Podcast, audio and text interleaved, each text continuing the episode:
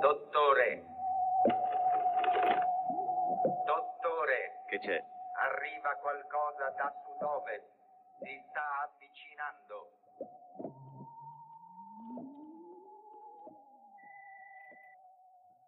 Benvenuto a Stramp, 26esimo episodio.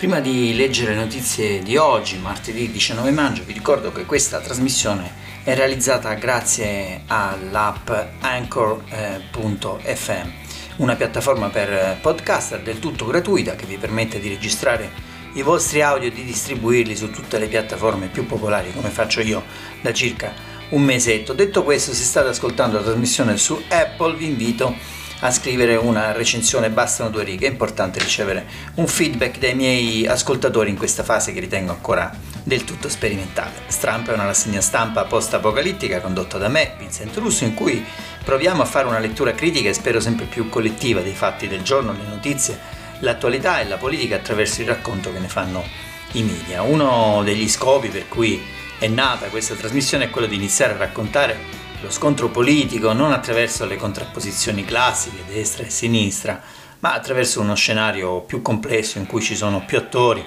portatori di interessi di vario tipo, principalmente economici. Sullo sfondo c'è il sistema, l'establishment, che non ha contorni e confini precisi, è fatto di poteri finanziari, economici, politici, a volte rapporti personali, familiarità, vicinanza, tutte queste cose davvero difficili da definire.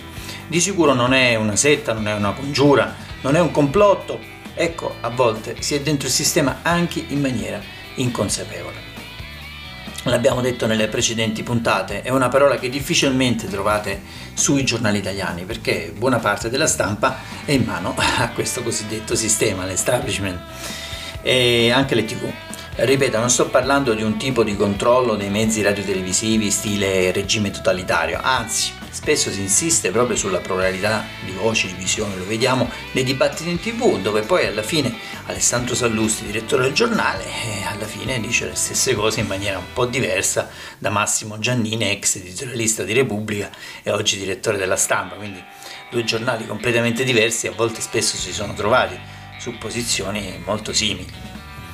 Eh, questo scontro non, non, lo vedete rappresentato nei mainstream media, uno perché più difficile da raccontare, perché nella narrazione classica eh, i nemici devono essere definiti, ecco.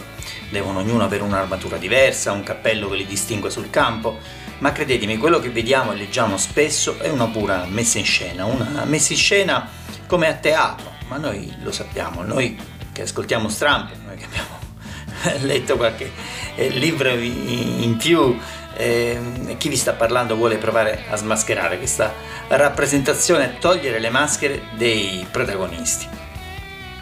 Andiamo a, a vedere cosa è accaduto in queste ultime 48 ore perché eh, non siamo andati in onda.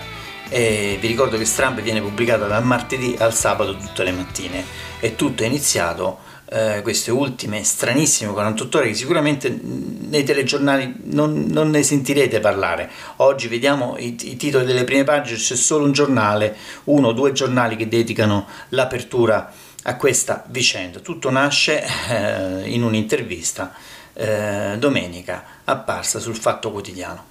Andiamo a leggerle un po' e poi vedremo i titoli delle prime pagine di oggi.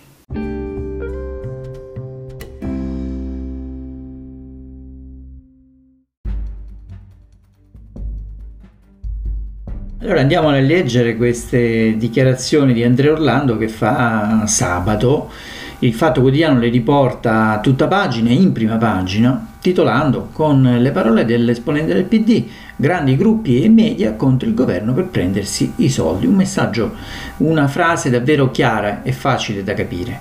Chi e perché vuole abbattere Conte? Insomma, andiamo a leggere, eh, andiamo a leggere questo articolo a firma di Carlo Tece che dice i soldi statali fanno gola, ora vogliono buttarci giù il vice segretario del PD Orlando, pure i giornali dei grandi gruppi sono nella partita. Andiamo a leggerlo. Noi spendiamo 80 miliardi di euro per la pandemia e nelle prossime settimane vedrete gruppi editoriali e centri di potere che tenteranno di buttare giù il governo. Sono le parole di Andrea Orlando. Ieri Andrea Orlando scrive nell'articolo Carlo Tecce, vice segretario del Partito Democratico, un politico dai toni sempre pacati, l'ha detto due volte. In conferenza a un eh, evento DEM di Milano e poi in serata al fatto. Orlando, c'è in atto un complotto. Mi creda, il mio ragionamento è più semplice. Questo governo fu generato dal desiderio di strappare l'Italia dalle grinfie di Matteo Salvini. Per alcuni era una soluzione balneare, un mezzo più o meno comodo e sicuro per giungere alle elezioni. Invece adesso indichiamo un percorso e dettiamo le regole in una situazione eccezionale. Con le manovre che abbiamo approvato mettiamo in circolo denaro come mai accaduto negli anni scorsi e fa gola.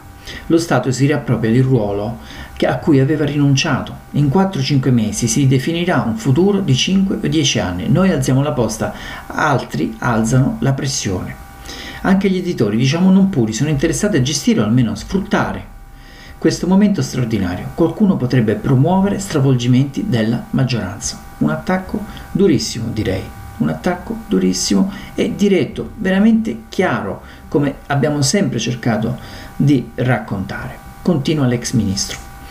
L'ex ministro è severo con FCA, che si avvia a ottenere una garanzia statale. Questo è il secondo tema che si intreccia nella vicenda.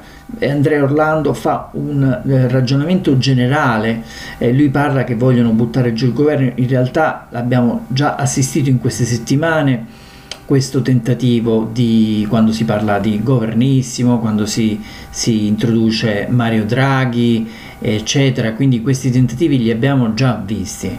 Eh, però lui fa un discorso generale, ma adesso va nel dettaglio e introduce FCA che si avvia a ottenere una garanzia statale attraverso SACE e per merito del decreto liquidità un prestito bancario di 6,3 miliardi di euro.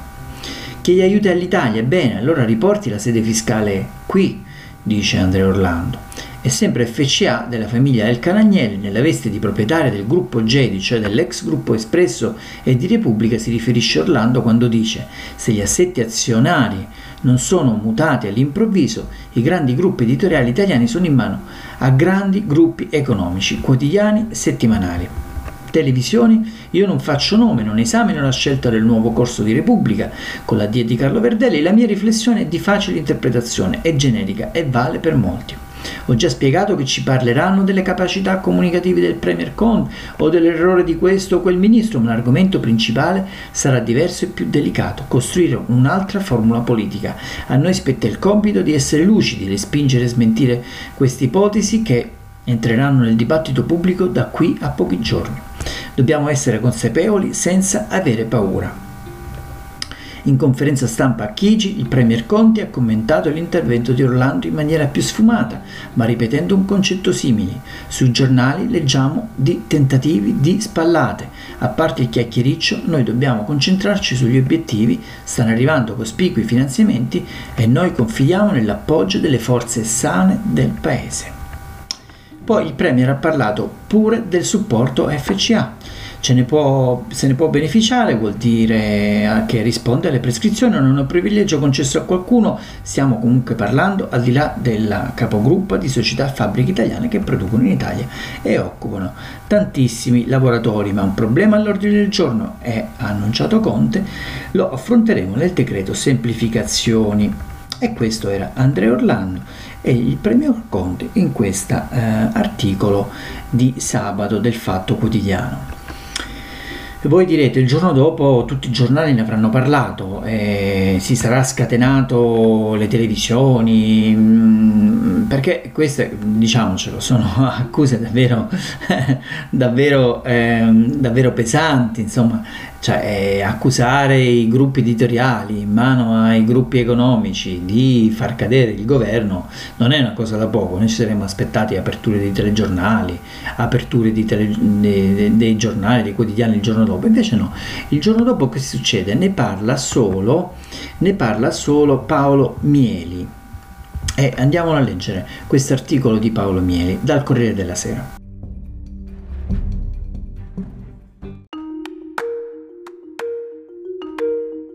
Dopo queste parole di Andrea Orlando naturalmente ci saremmo aspettati aperture di TG o comunque eh, un po' di articoli in rassegna stampa nei giorni successivi, invece no. Il Corriere della Sera il giorno dopo pubblica un fondo di Paolo Mieli in cui smentisce eh, su tutta la linea le parole di Andrea Orlando, comunque prova a fare un ragionamento per smentire le, le, gravi accuse che ha rivolto il vice segretario del PD verso un certo tipo di poteri. E dice gli agguati inventati al Premier, fa tutto un ragionamento in cui dà prima i voti al Premier Conte, dice emergenza Conte che ha meritato la sufficienza sull'emergenza non dovrebbe alimentare la leggenda secondo la quale chi lo critica lo fa per una congiura dell'establishment, quindi punta il dito sia su Andrea Orlando sia su eh, il presidente del Consiglio eh, colpevole, secondo Mieli, di alimentare questa, questo racconto, no? questo controracconto. E in compenso Conte dovrebbe forse trattenersi dall'alimentare la leggenda per cui chi gli muove qualche obiezione, come è accaduto con il presidente designato di Confindustria Carlo Bonomi, lo fa perché è parte di una congiura dell'establishment, geloso della sua popolarità. Un establishment che lo considererebbe un parvenu e sarebbe pronto a tutto pur di riprendersi il potere. I cospiratori verrebbero per giunta aizzati, aggiunto il PD Andrea Orlando, da editori diciamo non puri, ai quali farebbe gola la massa di denaro messa in circolo. Concetti e parole imbarazzanti le definisce Palomieri, tutti sanno come stanno realmente le cose, continua nel suo editoriale a parte l'opposizione e ora neanche più quella, non c'è nessuno che auspichi la caduta a breve del governo, eh, nessun agguato a Conte come paventa. Un appello di intellettuali pubblicato giorni fa sul manifesto, anzi all'uomo di Palazzo Chigi viene riconosciuto il merito di saper tenere a briglio un Movimento 5 Stelle che ad ogni evidenza in preda ad un marasma. Ecco, queste erano le parole di Mieli dal Corriere della Sera. A noi naturalmente questa versione no, non piace, ma comunque ce ne siamo accorti in queste settimane, anche in questo solo mese in cui è andato in onda Stramp, abbiamo riferito quasi tutti i giorni di ipotesi di governissimo, evocando anche eh, l'incolpevole, secondo noi, Mario Draghi.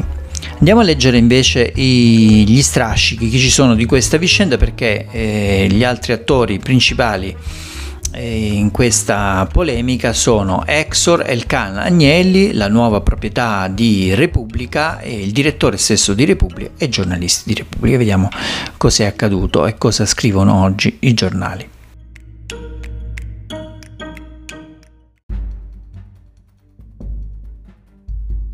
Provo a chiudere questa vicenda che naturalmente è un capitolo così vasto che non sarà certo chiuso da questo corsivo che appare oggi sulla stampa diretto da Massimo Giannini, chiamato anche lui indirettamente in causa perché la stampa e Repubblica insieme a un'altra trentina di quotidiani sono in mano al gruppo Exor, l'ex gruppo Gedi che è passato di mano agli Elkan Agnelli. C'è questo corsivo senza firma, naturalmente attribuibile al direttore che dice l'Orlando furioso e la libera stampa. Dopo il nostro editoriale sul virus nei rapporti tra politica e informazione, Andrea Orlando torna sul luogo del delitto sostenendo che lo avremmo assimilato a coloro che sui social la linciano quotidianamente Liliana Segre e Silvia Romano. Purtroppo il vice segretario del PD continua a offendere la sua e a questo punto anche la nostra intelligenza. Primo, lui non ha affatto detto che alcuni soggetti dell'informazione potrebbero essere condizionati dagli interessi dei loro editori, come adesso vuol farci credere, ma ha detto testualmente nelle prossime settimane vedrete gruppi editoriali e centri di potere che tenteranno di buttare giù il governo. È tutt'altra cosa, come capirebbe chiunque. Secondo, non l'abbiamo affatto assimilato agli haters della Segre della Romano. Abbiamo scritto solo che spargere sospetti e non meglio precisate teorie dei complotti finisce per nutrire la bestia dell'odio sui social. Di nuovo è tutt'altra cosa, come capirebbe eh, chiunque non si soffermi a guardare la piantina ma osservi il bosco che gli fa da sfondo. Per il resto qualche miserabile ha scambiato il nostro editoriale per una difesa d'ufficio del gruppo Exor. Altra volgare manipolazione. In quest'articolo, in quell'articolo abbiamo distinto nettamente giudizi sull'operazione finanziaria riconoscendo la piena legittimità della politica a discutere degli eventuali vincoli del prestito e dei gruppi industriali italiani che mantengono sedi legali e fiscali all'estero dagli attacchi ai giornali squalificati a bracci armati dei loro editori. Lo ribadiamo ancora una volta, la sola difesa che ci sta a cuore è quella dei giornalisti della stampa che non prendono ordine da nessuno, non partecipano a complotti, non vogliono abbattere nessun governo, fanno solo il loro mestiere, il loro dovere, anche se questo disturba i manovratori. Come vedete è un, un ribaltamento proprio di quello che è accaduto naturalmente è la loro versione. Si punta il dito anche qui sui social network e sull'odio non precisato che si eh, potrebbe alimentare da queste voci, come se eh, l'odio sul web fosse comandato. No? Ne abbiamo parlato nelle puntate precedenti, negli episodi precedenti, da una, da una sola voce, da una sola eh, persona. E magari le persone hanno il loro spirito critico e sui social provano a, a informarsi, ma soprattutto a dire la loro e la loro opinione rispettabilissima come quella di chiunque altro.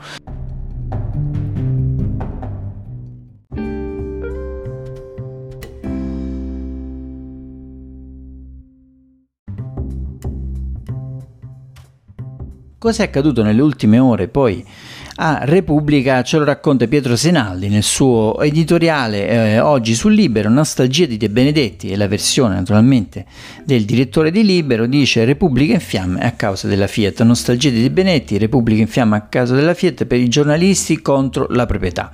Praticamente cosa è successo? I redattori si oppongono alla pubblicazione di articoli a favore di FCA, c'erano stati questi articoli domenica ehm, appunto a favore di questo maxi finanziamento di 6,3 3 miliardi che potrebbe garantire eh, gli investimenti eh, al gruppo FCA in Italia. Eh, il nuovo direttore cosa ha fatto? Non ha dato spazio al comunicato dei giornalisti e si è scatenata naturalmente la polemica. Eh, Pietro Senaldi dà ragione ai nuovi proprietari, dice che i giornalisti di Repubblica si possono anche eh, dimettere se sono contro la loro proprietà, ma questa naturalmente è la versione di Pietro Senaldi. Il Fatto Quotidiano scrive anche, eh, anche oggi il ricatto di FCA, terremota, partite e giornali, Renzi contro Orlando e Pro e il Can sui 6 miliardi garantiti dallo Stato. Calenda 6 a Pecoronato. Naturalmente c'è un Calenda inedito, eh, come vedete fuori linea con Renzi, eh, però ricordiamocelo, Calenda è sempre stato un uomo di Montezemolo. Se unite i puntini eh, capirete perché, mm, vi ricordo solo la defenestrazione di Montezemolo da parte di Marchionne e del piano di Montezemolo della Ferrari che fu bocciato da, proprio dagli Elcan Agnelli. Quindi se unite i puntini capite perché questa vicenda dell'establishment naturalmente è molto difficile da raccontare perché ci sono più establishment, sicuramente più sistemi di potere che si incrociano tra di loro, quindi non è una sorta di ente di, di, di forma monolitica, ecco quando parliamo di sistema. Andiamo a leggere ultimi, eh, l'ultimo articolo perché eh, sullo sfondo di questa vicenda c'è la sfiducia a Bonafede che sarà votata domani in Senato, quindi Renzi alza il prezzo, alta tensione con il PD, quindi vedete c'è la questione giustizia, c'è la questione soldi a FCA il tutto per, eh, si racconta oggi sui giornali che potrebbe esserci in ballo un ministero in più per Italia Viva in cui si baratterebbe la non sfiducia a buona fede. Eh, mozioni di sfiducia sono ben due, una eh, dei cosiddetti garantisti Bonino della Vedova e l'altra naturalmente della destra pensate, due, due eh, accuse incrociate, quella di non essere abbastanza garantista e quella di essere troppo garantista nell'aver fatto uscire i boss mafiosi dal carcere in questa, in questa emergenza sanitaria. E queste sono le contraddizioni anche della, del, del momento. Io con questo vi saluto e vi do appuntamento a domani, spero eh, di pubblicare ad un orario più decente e oggi ho avuto un problema tecnico e ho debordato nella pubblicazione. A domani.